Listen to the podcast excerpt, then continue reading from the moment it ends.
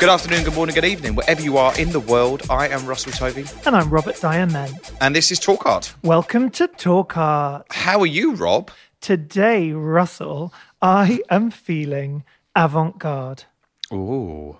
Yeah, and uh, avant garde because we are here today to talk about a very special location in London, and it's Yeah. billed by many as the original home of the art world. And when I first started getting into collecting and you know spending time with artists, everyone was talking about a kind of shift from this location to East London, and and there'd been this kind of very strong long-term history in one location in London, which is in central London, and it's called Cork Street. Have you been to Cork Street recently, Ross? I've, I've been to Cork Street lots. I, I well, we'll get onto that, but I've curated a show at Flowers Gallery on Cork Street, which recently closed, called Prismatic Minds. But I've always loved Cork Street.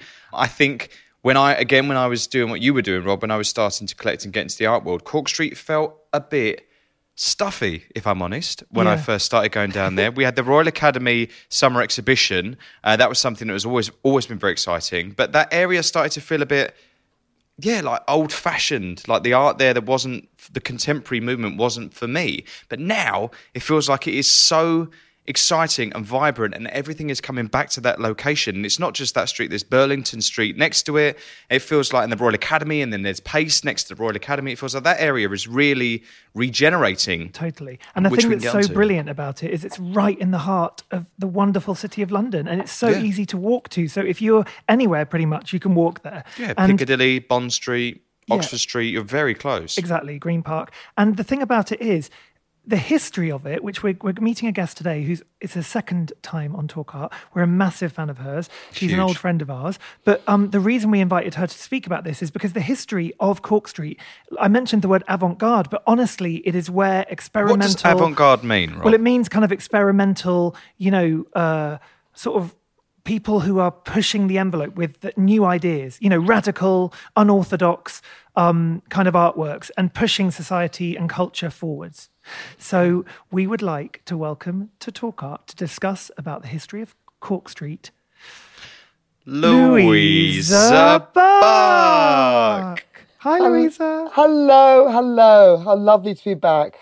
It's so so, lovely to hear your voice, see your face. It's just heaven. You are the best. Uh, for everyone listening, Louisa Buck is uh, a Cork Street Gallery expert, but she's also an expert on art as a contributing editor to the art newspaper, which you should all be downloading as an app on your phone to get your daily art updates. But she's also a critic, and she was the 2005 Turner Prize jury member. Hi, Louisa. Hello. This is so brilliant to talk to you. So you are, as I just said, you are an expert on Cork Street. That you've written many articles about the history of Cork Street. I think you know more about Cork Street than Cork Street does. Well, in my in an earlier life, you see, I studied art history, and the art history that I really loved was 20th century art history, and especially surrealism was my thing. And England, but, but, but I was quite broke as a student, so I couldn't afford to go travelling around to do my research. So I studied British surrealism, and very quickly it became evident that British surrealism, surrealism kicked off on the continent in about 1924. It came to England like so many things rather later in the day, art-wise, um, in the 30s, and where it was all at at that time was Cork Street, this funny little street then, which wasn't all shishi and Mayfair in those days. It had businesses, it had, you know, all sorts of stuff. You had the rag trade next door. It was much more rough and ready. You know, people, real people lived there, not just posh people.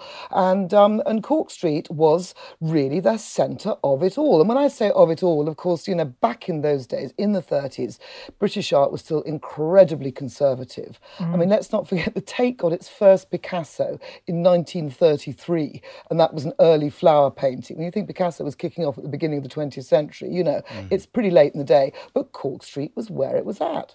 And I heard that through time, um, Cork Street's been a kind of location for innovation, but also scandal, which we can chat about in a Oh, bit. yes, there's lots Um, of shenanigans, yes. Yeah, but like you said, from 1925 onwards, it's been a location that has introduced major art movements to us all in the UK.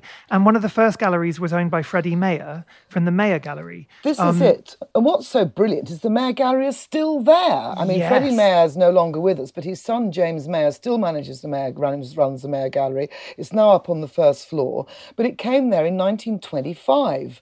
And there's a lovely quote I've actually got from the fabulous, um, now siding along with us, London polymath George Melly, jazz mm. singer, surrealist expert. Mm. And he describes Freddie Mayor as a Rubicon cigar smoking bon viveur whose taste in pictures was equalled only by his enthusiasm for the racecourse. So he used to go and like have a little flutter in between promoting avant garde art. But, you know, they started off showing um, you know, a lot of British homegrown work Henry Moore, Paul Nash, Ben Nicholson, but also showing um, Max Ernst, Paul yes. Klee, Alexander Calder. So the Mayor Gallery were really the first guys on the block. And as is so often with the art world, once one person comes, other people start coming too. So the Redfern Gallery, who are still there as well. I mean, this is so brilliant that these galleries yes. are still there.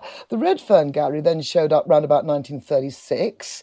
Um, I'm not going to give you a long string of dates because it gets a bit boring, but there are some really great people. Then another great gallery that turned up in 36 was the London London Gallery. Boring name, great gallery. Now that was run that was run by this guy E.L.T. Mesens, Edouard Mesens, who was a very irascible Belgian surrealist, who was a big friend of um, René Magritte. You know, he of the ce n'est pas the pipes, the clouds, the you know, the quintessential with Dali, one of the quintessential surrealist painters. Mesens was his buddy, not such a good artist in his own right, but a great gallerist. And Mesens set up the London Gallery in 36, and that became the headquarters for surrealism in England. And so it had some great, extraordinary shows. And of course, it wasn't just the art, it was also the performances, the events. They had a surrealist um, objects and poems exhibition, I think roughly around that time, just after it had opened, where you had Julian Trevelyan reciting poems. You had this sexy woman called Sheila Legg, we'll be hearing a bit more about her later,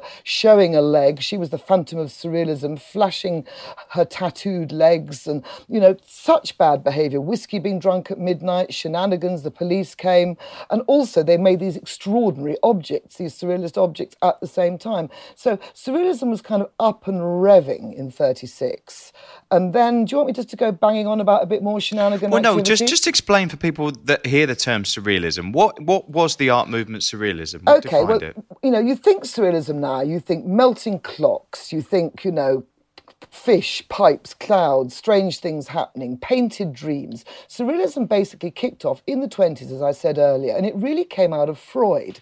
It came out of the writings of Sigmund Freud, the guy who invented psychoanalysis, the guy who said the subconscious was really where it was at, that actually your subconscious was as real and as important as your conscious, and dreams were really important. All this stuff was bubbling beneath the surface. And out of that came, I mean, I'm, I'm cutting very many long stories short, but out of that came an art movement and a literary movement where artists also said, particularly after the First World War, where man's wonderful, clever machine invention had just caused mass carnage. So everybody was very pissed off with just the world at that point. Mm. So they said, well, let's let's form let's form a, a, a movement first of all about uh, out of nonsense. That was the Dadaists, and out of the Dadaists came the Surrealists. Let's form also a world based on the irrational, dreams, madness, art by children, art that was done automatically. Drawings that you did when you were off your face on drugs or drink, because that was when your subconscious came out. So that was the beginnings of it. Then you had artists like René Magritte, Salvador Dali, who didn't who didn't want to kind of dream on paper. They wanted to make dreams. They wanted to paint images of what they dreamed of their subconscious. And that's really kind of where we think about the melting clocks and the fish and all that, uh, painted yeah. dreams. But I just want to say one quick thing before I end my surrealism lecture, which is that which is that surrealism was also, they didn't just want to produce kooky artworks, they really felt they could change the world. It was a political movement, and they really felt they were revolutionary, they were communist, they were left wing, they really felt that there should be a total upheaval of old institutional establishment, so called rational stuffiness. Of course, the Second World War blew all that out of the water, but that was really what was going on. So wind the clock back to the 30s, and this comes chugging over to staid old England, and lots of madness ensues. And the great thing about Cork Street was also that because you're staging all these exhibitions and the artwork was for sale, it was attracting like collectors to support all of these artists and to discover them. Because at the time they were like all a lot of them were, were not as well known as they're known oh, now. You know, damn right. And if you think of like I have a really nice idea of like Peggy Guggenheim like rocking down and you know seeing it, seeing some of those shows. Well, before heroes. Peggy Guggenheim came, um, actually, that, what the big thing that puts surrealism on the map, London Gallery was chugging away with E.L.T. Mesens and his buddies, and Hmm. some British artists were kind of corralled in. Someone like Henry Moore kind of stood between the two. He was a bit abstract, but also a bit subconscious and surreal. But this guy, um, Mesens, and this, this terrific Englishman called Roland Penrose, who wasn't a particularly good artist, but he was a great kind of getter together of people. Andre Breton, the high pope of surrealism, called him surrealism dans l'amitié, surrealism in friendship. And Penrose decided what Britain needed was a big you know, all all all cylinders go um, show of international surrealism. So this took place in 36 as well, 1936, where Cecconi's is now on the corner of Cork Street and Burlington Gardens, and they all We came over. They Yeah. all came over. Salvador Dali, Magritte, Andre Breton was there in a green suit with his wife with green fingernails. I mean, extraordinary shenanigans at the opening. Dylan Thomas, the great poet, was serving cups of boiled string, saying to the people want the hot or cold. Um, William Walton, the great composer, hung a kipper on a Miro. But in the backdrop of the shenanigans was these amazing works. You know, all the big names of surrealism, Max Ernst, Miron, Masson, Dali, but also our homegrown lot as well. So we had Henry Moore, we had um, uh, the wonderful Eileen Agar, who's just been showing at the Whitechapel recently. Um, many wonderful women surrealists, actually, Ithell Colquhoun, Edith Rimmington, not names that our listeners will probably know, but incredible artists. Look them up, give them a Google. So there was an amazing mixture. And Sheila Legg, the one I talked about earlier, she reappeared. She was photographed in um, Trafalgar Square with her face covered with rose petals, clutching a pork chop. And she walked round the exhibition opening. Over a thousand people just came to the opening night alone. The traffic banked up. to A thousand people? Yes, a thousand people. And it was open through um, June. It was a heat wave June. And everybody went kind of stir crazy for surrealism. And so this was all on Cork Street. Now, Peggy Guggenheim, the great collector, didn't actually come to that particular show that we know, but collectors did. There was this guy called Edward James who had a crazy house in Wimpole Street. He commissioned Salvador Dali to make a lobster telephone where you put the lobster over your face. Oh my Um, God.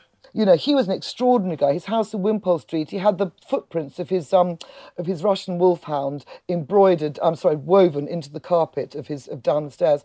And talking of Russian I wolf, love that. and talking of Russian wolfhounds, another event at the Surrealist exhibition, a bit after the opening night, was Salvador Dali, who dressed up in a diving suit, yes. one of those real old fashioned diving suits, holding two wolfhounds that probably did belong to Edward James, the collector. Um, And he gave the speech on some authentic paranoid phantoms, and he was wa waving around and swaying, and everyone thought this is Dali being eccentric. No, actually, it was a heat wave June. He was suffocating. They had to run round the corner to a hardware store, and there still were hardware stores in Mayfair in those days, and get a spanner and, and undo his helmet. And he just, you know, literally, honestly, nearly died. So that was No! kind of a It's so moment. crazy. And, and I heard that it was a young poet called David Gascoyne who actually like rescued him from suffocating. In, Absolutely. I think they called it a diving bell. It's like that. Yes, amazing it was like one of those old-fashioned suits, one of those big Yeah, old big round, bronze, like, yeah, bronze like an exactly. astronaut sort of so helmet. insane. wasn't it? Yeah. No, the other David thing I, I loved is that at that private view, apparently um, Dylan Thomas uh,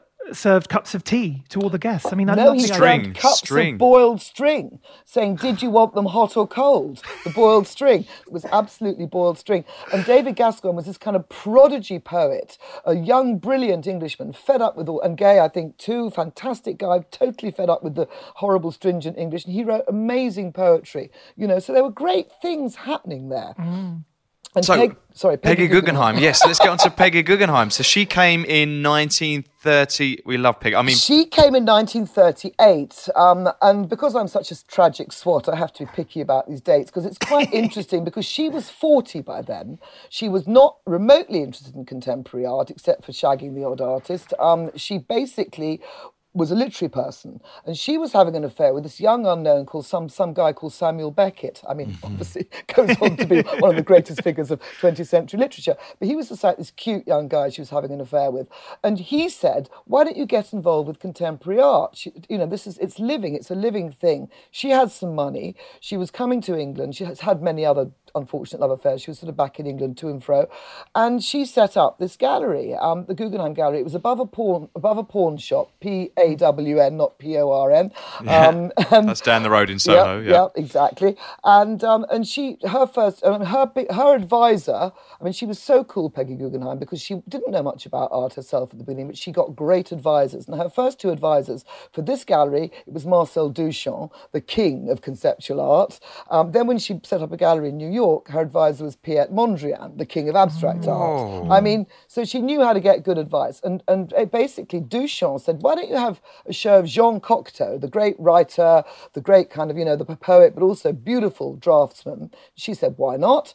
Um, Cocteau at that point was lying around in Paris in a kind of opium befuddled haze, but she went and saw him in his opium befuddled haze. And he actually managed to muster up some rather extraordinary drawings, especially for the show, on fabric.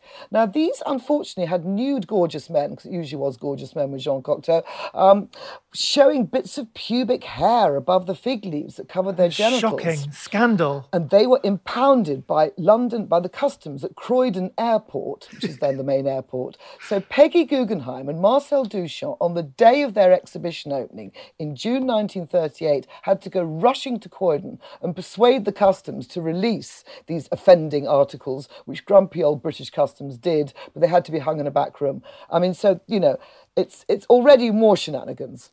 And also, place. like Kandinsky had his first exhibition. Kandinsky had his there. first exhibition there. Francis Bacon was first seen there in a group show. Francis Bacon. not a, not a, not a, not a Peggy Guggenheim's, but on actual Cork Street. He was a Yeah, Mayor yeah. Gallery boy. He'd showed at Mayor Gallery, but um, Lucian Freud showed his first work at Peggy Guggenheim's. No a work way. That he did when he was a child, because it was a show of children's drawings, and it was an eight-year-old drawing that he submitted. He was a bit older than that then, but also I think Peggy Guggenheim did the Kandinsky show to piss off Uncle Solomon, who who founded the Solomon Guggenheim Museum, the one we all know, the big one in New York with the you know, fantastic Frank Lloyd Wright building.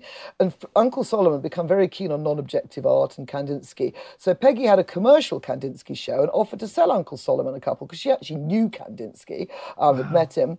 And Uncle Solomon was very sniffy and said, "How dare you, a Guggenheim, be running a commercial gallery?" I mean, as they made all their money out of commerce, I think that was a bit cheeky myself. But anyway, so yes, she did that first show. Yves Tanguy, great surrealist artist who she was Yes. also having an affair with. I mean, Peggy did like to literally get to know her artists very well quite often, which I When thoroughly she- applaud.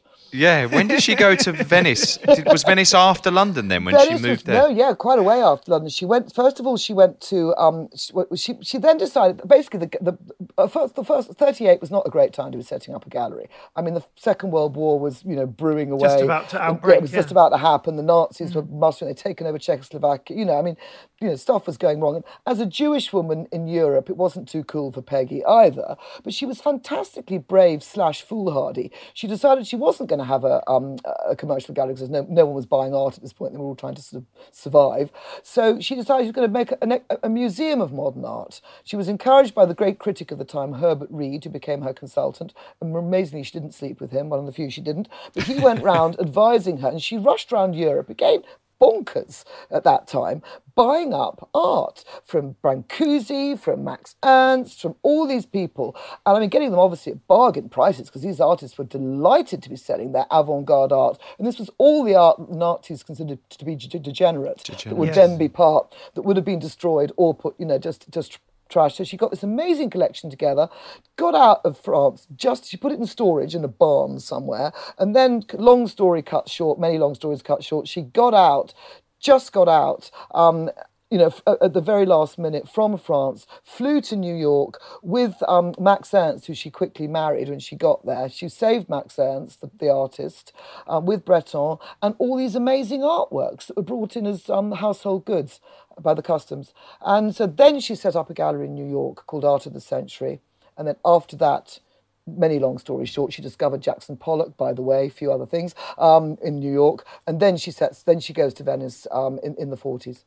I love her um her autobiography. It's so brilliant. It's so Um, funny. Now, in the 70s, Cork Street had a whole other development, which um, obviously after the war had gone and, and there was a whole new era of Well, it shut down for the whole war, didn't it? As Yeah, well, it did, yeah, 1939. Everything It- shut down. You weren't Yeah. you weren't buying and selling art at that point, you know. And then also surrealism went a bit wobbly because it's like after the Holocaust, after the appalling devastation, you know, the sort of fanning around with your subconscious seemed a bit a bit irrelevant, really. So Mm. you know, uh, it, it, it did very much kind of retrench. But as you're absolutely right, Rob, afterwards, of course, galleries started to reopen in the 50s and 60s, including the Mayor Yeah, and then by the 70s, some of my heroes were like exhibiting at the Mayor Gallery. So people like Eva Hesse, Claes Mm. Oldenburg, Andy Warhol, Tom Wesselman. Like there were so many amazing exhibitions even then as well. It's like those streets, when you walk on them now, you just, I, I love the romantic idea of thinking all the artists that You're would have walked absolutely right. You know, and I mean, and, and James Mayor took over from his dad, Freddie, and James Mayor made a big alliance with Leo Castelli Gallery in New York. Right,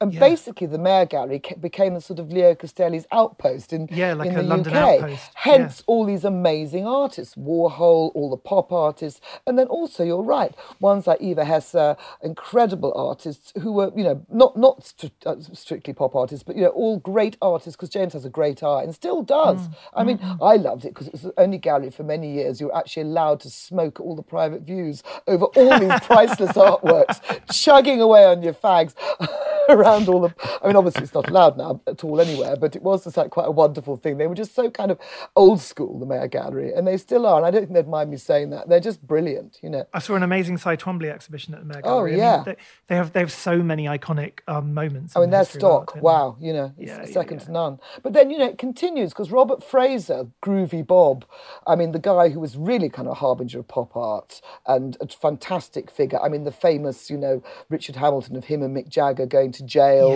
with the drug scandal, all that. I mean, yeah. he had a gallery actually in Dover Street, not in Cork Street, but when he he went off and had a little, um, a few little addiction issues, let's just say, quite big ones, um, came back again, reopened his gallery, and he reopened it on Cork Street because that was the place to go, you know. So I said in the intro that when I was getting into art, it did feel a bit stuffy for a while. Like for contemporary art, I felt like it just sort of bypassed that area. Well, this is what happened, you see. I mean, I'm so ancient that I remember in the 80s it still was the place to go. And then Victoria Miro had a space on there, Yeah. the Flowers Gallery, as you say, the Waddingtons, the Mayor, you know. And also, don't forget, the art world was a lot smaller. It was minute in the 30s. It was still pretty small in the 80s. And the Cork Street party, the summer party, was the party to go to, I remember. And they literally had people with clipboards at either end of the street and they shut the street off and you had to you know, have your invitation. So, of course, all the young artists, it was already getting a bit stuffy and very white, of course, very man in pinstripe suitish, um, with a few exceptions. Um, so all the younger artists got really, you know, uppity about this. The Grey Boys, the Grey Collective, I remember, did a whole riot and they, they went and they ran and these sort of gorgeous skinhead boys rushed through, um, chucking grey paint over all the windows. Our lovely friends, the neo-naturists, um, the Binnie sisters, who've had great show at the Studio Voltaire recently, who are doing so many great things. But they, they were very much in the 80s, naked, body paint, patchouli, slightly hippie, which of course was anathema to the sort of 80s. Think shoulder pads and red braces. You know, they turned up there and then stripped off, were wearing long fake fur coats, um, stripped them off, were, have wonderful painted bodies with all their kind of gorgeous, voluptuous forms, all wrapped up in sellotape, and they rolled around on all the bonnets of all the cars in Cork Street, most of which were Rolls Royces owned by collectors. So that was all a bit of a laugh. But yeah, those are the glory days, and things started to change in the 90s. You know, the art world went to East, it went to Hoxton, it went to hmm. Shoreditch, and Cork Street got very tumbleweed. Yeah. You know, it's really interesting because there, there's a moment in the mid 90s where um, a really famous musician, David Bowie, actually did go to Cork Street and held an exhibition there. That show. And the thing that's interesting about it? that is that I, because Bowie's collection, um, I know Beth Greenacre quite well, who who kind of advised him a bit um, d- during Yeah. his uh, more recent years. But um, I, I know that he was really interested in a lot of the artists that would have shown there in you know between like He 1920 loved modern to British art. yeah. exactly, yeah. But Yeah, I have to say, I mean, stuff, I yeah. am a number one Bowie fan. I mean, I joined the David Bowie fan club in 1973. Genius. I, I wept when he died. I've just, Yeah. you know, he was. But I have to say, oh, Thin White Duke, just stick to the day job of singing, you know, and do your Nick Roeg, Man Who Fell to Earth. That art show was awful. So what was was it? it so what was it? Sketches? Well, was okay, it it was- miniature okay, silver sculptures? Okay, okay, so the title was Afro Pagan. You wouldn't get away with that now, would you? Um, There were sculptures of his gorgeous wife Iman, but very sort of a la African, let's say, like sort of traditional African sculptures, but very looking very tribal sculpture style, really problematic, really iffy. Even then? Um, he did. Oh, he- his they were his works? Yes. Oh my and God. then you had wallpaper. He and Dave Stewart kind of fell in love with Damien Hirst. There was quite a thing about all these old rockers really loved the YBAs because it made them all feel young and frisky again. Elton mm. John, Dave Britpop. Stewart. Dave Stewart wrote it, no, but that, that was younger, like Damien and, you know, Damien and Jarvis, and that was fine. They could do that. But these are the old guys. You know, I remember Dave Stewart of the Eurythmics wrote a song specially for Damien, saying, Damien, save me, I'll be your guide. I mean, it's so That's embarrassing. But anyway, but the, but the wallpaper, so you had Afro Pagan, you had Iman's heads, and then you had this terrible wallpaper of sort of vitrines with sharks in, repeating. And I think I think it was a Lucian Freud self portrait was put inside a vitrine, a, a glass box in this wallpaper. It was da- David Bowie sampling all the art that he liked and trying to make his own art. I mean, I don't care, I still love him, although he did get his teeth fixed, which I really hated. But that, that art show on Cork Street. But what's you're right, you're absolutely right to single it out because where did he have it? He had it on Cork Street. You know, that was the place to have it. So Flowers Gallery was talking about. I had a show there recently, uh, and Flowers Gallery took over from Victoria Miro when they moved east. So Victoria Miro. Well, there's been a lot Uh, of shuffling around, yeah, of different galleries, yeah. Yeah, yeah, yeah, and that, that's that's an amazing space. But wh- why do you why do you think that was the street for a while? Why do you think galleries started moving there? I think you know there was a it was it was the West End. I mean, it's interesting, isn't it? Because you know Chelsea was the sort of bohemian place traditionally, but I think it was because it was near it was it, it was set, it was near the auction houses. I think that's possibly what it was as well. You know, mm. Christie's and Sotheby's were nearby, and it was a place. You know, so there was art sort of in the ether, and Yeah. I think you know they, there were these. I mean, it was near. It was also you know art's always been a luxury. Let's face it. You know, even when it was a lot cheaper than it is now. So you were in the sort of rag trade. You were in Savile Row. You were in Mayfair. You were near Piccadilly. You were near the Cafe Royal. You know, it was right in the centre of town. You were near the louche, sleazy old Soho, so you could go off and get a bit of bad behaviour there. But I think it was just the sort of sheer convenience of it, actually, to be honest. I, and I've, think I've one- always sorry. no, no, go, go. I- I've always found it um, quite like a hushed street as well. I feel like when you walk onto it, it's quite, um, it feels quite special because it's it hasn't got kind of like cars speeding past you or or shoppers kind of necessarily walking down that street. And because it is dedicated to a lot of of galleries, it kind of is a bit quieter somehow. So if you walk down there, you, you sometimes feel quite special that you're going to sort of see an exhibition by yourself or whatever. Yeah, it's you go- quite it's quite ordinary. I mean, I know the Pollen Estates have now used it up, and you know you've got the Goodman Gallery in, a- in a you know perfect sort of Richard Rogers designed um you know space and all that, but or Norman Foster, sorry, I think it's Norman Foster. But anyway, you know, so it's all become rather more shishi now, but it's still quite kind of basic, you know. I mean, I think it's interesting that it's actually got an order. There has to be like there has to be tailors in Savile Row, there have to be jewelers in Hatton Garden, there has to be galleries in Cork Street, and I think Pollen Estates have been very smart because they've got lots of people to do pop-ups like Studio Voltaire have done. Yeah, you were exactly. mentioning before we just before we went on air, Russell, you know Frieze did all their performance a- a year ago there, and now you know they've got they've got a special outpost, and we'll talk about that a bit in a minute probably. But Yeah, you know, but- there's been a lot of encouraging to get the right, to put it bluntly, the right kind of gallery back on Cork Street. And, And the actually, Pollen Russell and I Estate were- is is the Pollen Estate is uh, the, The primary private property owner. So Yeah. they're, they're they're kind of spearheading the whole development because they want to, you know, bring more of an audience to the street. They're really they're really behind it. So as a property owner, that they're, they're actually investing back into themselves. They've been they've been really good actually. I mean, everybody everyone got a bit aghast at the beginning when it was all up for being developed. Cork Street it had been very moribund, as as we said, it had been very quiet, very tumbleweed because everyone had gone. You know, Hoxton, YBA's, East End, you know, stuffy old Mayfair. Who cared? You know, and then and then you know, and then it's, there was a story that it was, it was all being redeveloped. It was being rebuilt. Of course, there was much howling and gnashing of teeth about that.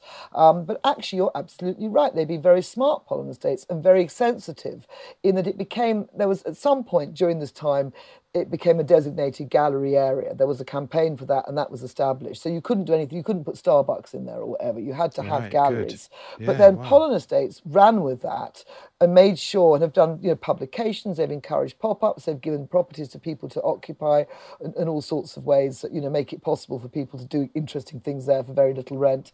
And it's you know, if you're being cynical, you can say it's smart of them because obviously you know the kind of monkey gland of art, make it trendy, make it somewhere people want to go. But I, I'm not that. I think also it's it's a long it's a long haul you know, policy to get that done, to get people established, and they're being really conscientious about it. And there's some great things to be seen on Cork Street now. And also, lots of younger artists have been able to Yeah. show their work. So they Yeah. had Condo there in 2019, but also Russ and I were, um, you know, shopkeepers at House of Voltaire, which helped raise money for Clapham. You know, I for the was studio dressed- of shopkeeper. Excuse me, I was a shopkeeper dressed up in a Santa outfit for one of those. Love that. Sexy we just had Santa. the, Two, with, with, with, with take curator Lindsay in, a, in an elf outfit and Julie Oh, Verhoeven, the wonderful artist, another elf. Yeah, we've all done our kind of crazy stuff. What was great about that was the neo-naturists came back when Studio Yes, they Voltaire did. it. They came back to, to, to Cork Street Yeah. and reprised, rather more mature, um, uh, but you know, still with, and that's even greater. So it was like you know, 50 and 60 year old women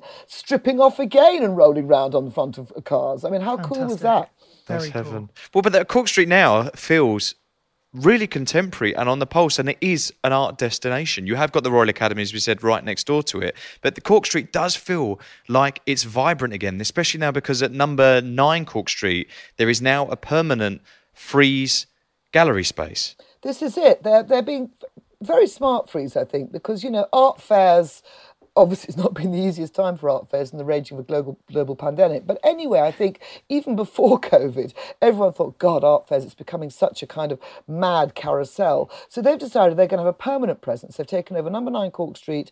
Um, it's it's a beautiful building, big, spacious, and they're basically making it. They're making the spaces available for other galleries to occupy. So you've got um, th- you know three great great shows at the moment. Um, you've got on the ground floor James Cohen projects from from America, from New York, with Christopher Myers. I mean, amazing applique works. Um, he's he's based in New York. There are applique works about this this girl, um, Sarah Forbes Bonetta, who was who was a young a young Egbado girl who lived in Victorian England. Basically, she was given by an African chief to Queen Victoria as a gift, and was brought up as her goddaughter. And I mean, it's just creepy and horrible. And Vic- Queen Victoria did that with a few colonial. She had a kind of a child from India, I think, was also given to her. I mean, it's just the most repulsive kind of colonial, disgusting, you know, legacy of horror. But he's done these extraordinary applique works depicting this girl, depicting Queen Victoria, depicting the chief. I like man. I like you know six foot plus man. I met him makes gorgeous multicolored quilts. They're beautifully done. But also you've got the original letters from this girl about marriage, about Queen Victoria, about her doubts, her anxiety about wearing the right clothes. I mean, it's so moving and so complicated and so because you know sh- she was also sold by her own or given by her given away by her own people. So you know it wasn't just the wicked colonialists. There was a lot of complicity going on. So it was you know I like a bit of complicated you know problematic stuff mm. in the middle of Cork Street in polite old Cork Street. So that's on the ground floor and then.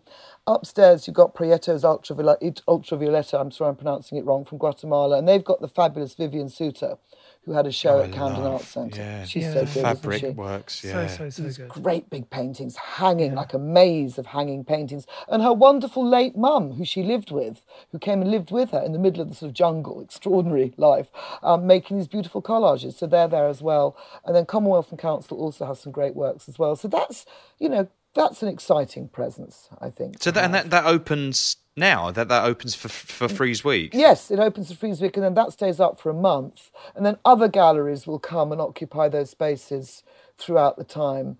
And then you've got, of course, the Saatchi dynasty continues. You've got, you know, Saatchi, Charles's daughter and her husband, Charles Saatchi's daughter and her husband, they're running a space there. You've got um, Fine Arts, the, the wonderful Marianne Holtermann's got some great, extraordinary twisted metal sculptures uh, made of um, st- steel disused steel sculptures from the old American embassy in Norway. I mean, that's a good bit of provenance, made into kind of weird, twisty, mad sculptures, one of which is also in Regent's Park in the Frieze Sculpture Park. Oh, yeah. Um, and of course, you've got the Mayor Gallery still, you've got Flowers Gallery still, you've got the Redfern Gallery still, showing amazing work too. And, and you've got Waddington Custot as well. You know, I mean, so it's it's kind of a good mix of old and old and new and different generations. And also, Cork Street Galleries are presenting during Frieze Week as kind of special program where they're actually, um, alongside all the permanent galleries, they're actually turning the street into a kind of a site-specific location for special installations. And I think Gina Fischli's got a work called Ravenous and sorry, Ravenous and Predatory Oh, that's they're hanging. great. Yeah, yeah, yeah. It's hanging across Cork Street like bunting. These are great big banners hanging down Cork Street of kind of, you know, a squirrel clutching a nut in its slightly kind of weird little paws, really close up. A bird with, it's all nature basically, nature being a bit unattractive, but in a kind of fascinating way. I mean, the Surrealists would have thoroughly approved of it. When you think Mer- Mer- Meret Oppenheim's Fur Teacup and Saucer got its debut in, um, in, in the corner, you know, there's now this sort of weird, and there's a bird with all worms hanging out of its beak, not what you'd normally see on kind of, you know, promotional banners hanging down there. And isn't there some A- AR stuff as well? There's- yeah, Russ was telling me about that. Earlier. Yes. Yeah, I mean, I, I, it's uh, Hydra AR. So it's Hydra was is the island that every year has like an art exhibition, doesn't it? Yep. Is it associated with that? I, I don't think so. I, I it could. I think it's more like Hydra, Hydra, the many-headed Hydra. I think it's the, the, the mythological beastie with all those horrible heads, snaky heads with snappy Yes. snappy teeth on the end. It's the lovely Daniel Birnbaum who's curating it, and he's done a Venice Biennale. He used to be the director of Moderna Museet in Stockholm. He's a really smart man, and there's some extraordinary things. Again, the surrealists were thoroughly approved. Julie Curtiss, if you do, if you do that clicky thing on your phone, suddenly hmm. you know you're looking at you're looking at the you, you've got your camera and you're looking at Cork Street, and on your camera suddenly pops up this naked woman, which is Julie Curtiss, the artist herself, kind of wandering around in the muse. So it's all very uncanny and strange, and you follow it all on your phone, and they all pop up. And there's also all sorts of other kind of strange things happening. But I think the surrealists, I mean, the old sexist, misogynist old surrealists would have particularly liked a gorgeous naked girl. At least it's the artist herself. I did say to Daniel, I think that we've had enough naked women in art for the time being, but um, he laughed indulgently at that. And there's also um, Thomas Saraceno's part of it, and it, I think Daniel's right. linked with acute art, isn't he? And they, He the is. interesting thing about this, this kind of augment, augmented reality, is the idea of how like innovative that is in the location of Cork Street. You know, it's a kind of very contemporary version of kind of something quite radical in a way. I couldn't agree more, Robin. It's quite nice to kind of. I quite. I almost see these new AR works that come popping up in cyber. It's a bit like the kind of ghosts of Cork Street's sort of mad past and its id. You know, the women. There's some strange flowers, I think, in one of them, and these sort of this weird stuff happening on Cork Street again. Mm, and for those who want to see that, it's called Electronic Hydra Prelude, is the title of that AR exhibition. Yeah, and Gina Fischli also studied at the Royal Academy. So Ah. in some ways, it's quite good that there's a correlation there. Oh, I like that. I didn't know that. Yes, it's, I mean, I, Yeah. and also the Royal Academy is now. I mean, let's not forget the Royal Academy is the only art school in the UK where nobody gets charged any fees. You know, yes, it's a very small art school, and it's still in the centre of the Royal Academy. So we might think, oh, there's the summer show. In fact, the, it's the autumn show now, isn't it? That's showing. But that's really good because Yinka Shonibare is curating it. and It's incredibly diverse. It's got work by people who haven't been trained as artists. So the academy is pretty radical these days as well, Yeah, as well as being steeped in tradition. It's you know really what, Louisa? There's time. actually a free art school in Margate now, Open School East, because There you is can you can do a master's program there now, just like the Royal Beg Academy, your pardon, free. yes, but I'm just So saying it's- the but in central London, yes. Yeah, and, and one, and also one, of- one of the kind of ones that gives sort of official, you know, diplomas Yeah, and all that totally. stuff. No, Art School East is absolutely brilliant. But you know, I love the fact that there are these students right in the middle of Mayfair making a horrible mess in their studios. You know, it's, fantastic. brilliant. I love it. Yeah. So why should people get down to Cork Street then? To summarise, Louisa, what what what is the big thing to see? It's a very feel? small street with an awful lot in it. So whatever your shtick is, whatever your taste is, you will find something old, something new, something extraordinary, and it's the best time to go now because free, everyone's putting on their best bib and tucker for Frieze Art Fair. So you know everyone's doing their stuff. Frieze itself is there. You know I can guarantee you'll find something that rocks your boat if you go down there.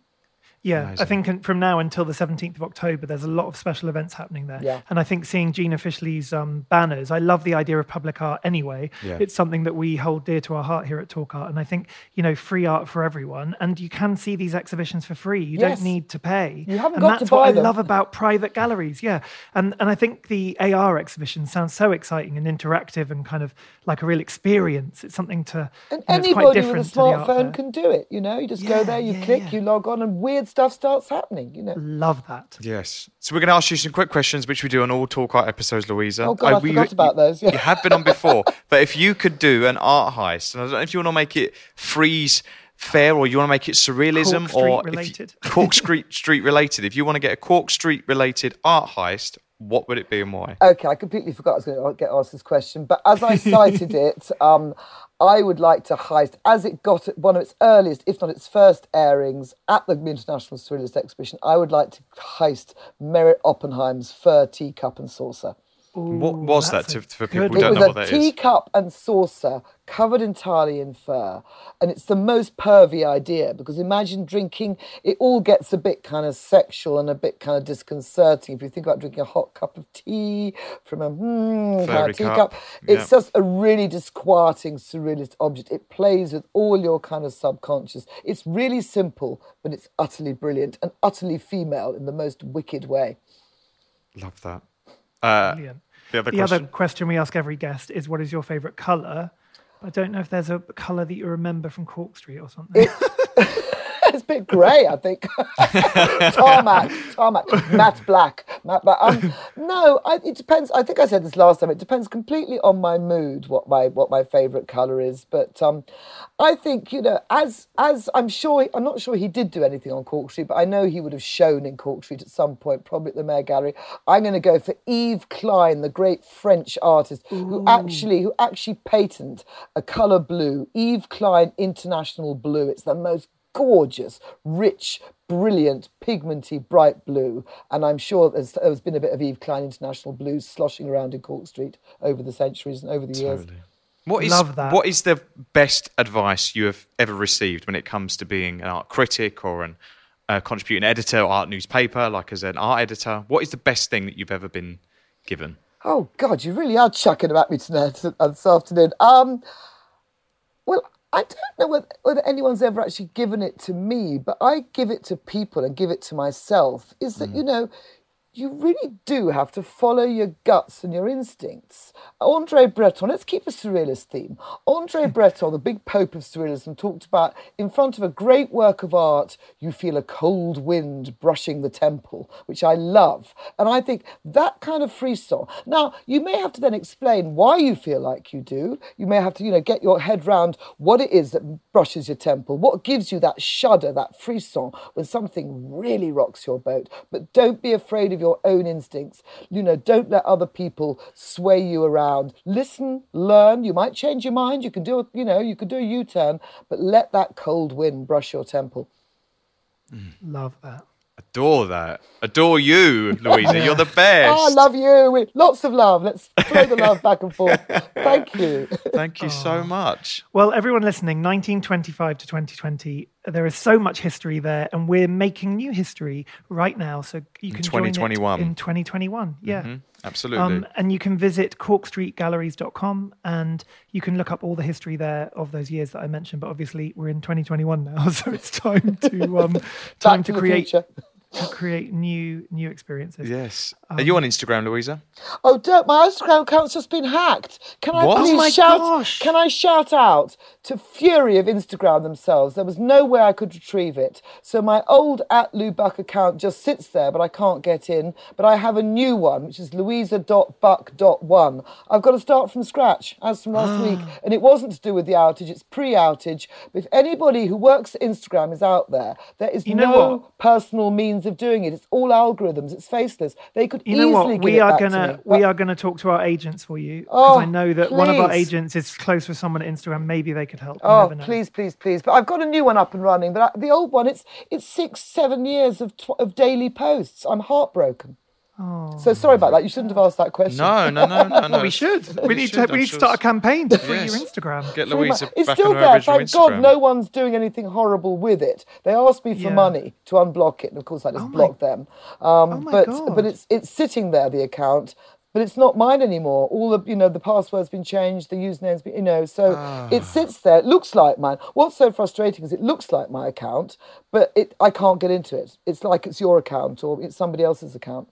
Well, you know what? Our friendship group has been trying to free Brittany, and I think it looks Free like she's getting she's getting freed. So now we're going to free Louisa. Louisa's, Oh, please. old Louisa's Instagram Instagram. account. I'm actually seriously going to get on There's a ring to that as well, isn't there? Yeah. Loving Absolutely. it. Um, well, everyone, get out there, see some art, enjoy Frieze Week. Um, it does extend past the art fair itself, and you can even go to Regent's Park and see the um, see Free the sculptures sculpture. there. There's Yep. so much going on in London, and you know, while we can go out, go out and enjoy yes. it. Yes. Until next time, everyone, uh, be happy and Thanks lots of love. listening. All right, see you we'll then. be back very soon. Bye, Bye. bye, Louisa. Bye, Louisa. Bye, bye. Thank you. You've been listening to Talk Art with Robert Diamond and Russell Tovey. Follow us on Instagram at TalkArt, where you can view images of all artworks discussed in today's episode, with music by Jack Northover. Subscribe to Talk Art at Apple Podcasts, Spotify, Acast, or wherever it is that you get your podcasts. Give us a rating and write us a comment. Thanks for listening.